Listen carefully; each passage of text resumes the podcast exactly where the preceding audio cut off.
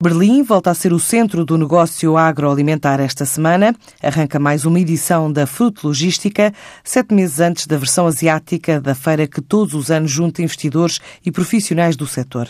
Um evento acompanhado pela correspondente da TSF, Joana de Sousa Dias. Com uma presença consolidada, a Portugal Fresh leva à Fruto Logística 41 empresas nacionais na área das frutas e legumes. Desde 2015 que o número participantes e área ocupada não tem sofrido grandes alterações, o que por um lado é um sinal expectável e positivo do esforço que tínhamos feito a quando eh, de ser o país parceiro em 2015 e, por outro lado, também é positivo, já que com o mesmo número de entidades conseguimos aumentar o valor das exportações isso é sinal de que as empresas cada vez estão mais fortes, mais profissionais e mais competentes para atacar o mercado externo. O presidente executivo Gonçalo Santos Andrade sublinha a importância da participação na fruto logística para o fortalecimento das exportações. Contribui para o reforço das relações comerciais comerciais com os clientes-chave,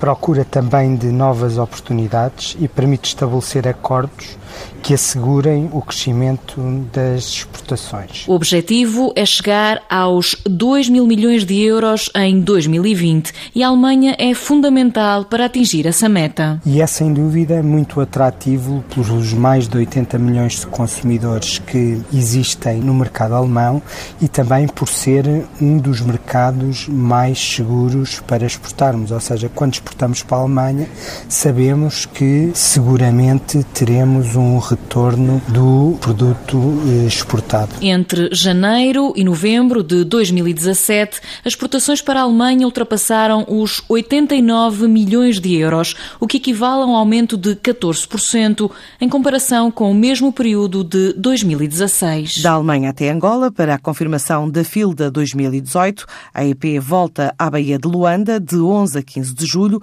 para organizar a representação portuguesa de empresas de todo o tipo de bens e serviços serviços. Em sentido contrário, já este mês está prevista uma digressão de vários líderes da opinião angolanos pelas diferentes regiões vinícolas do país, a convite da Vini Portugal.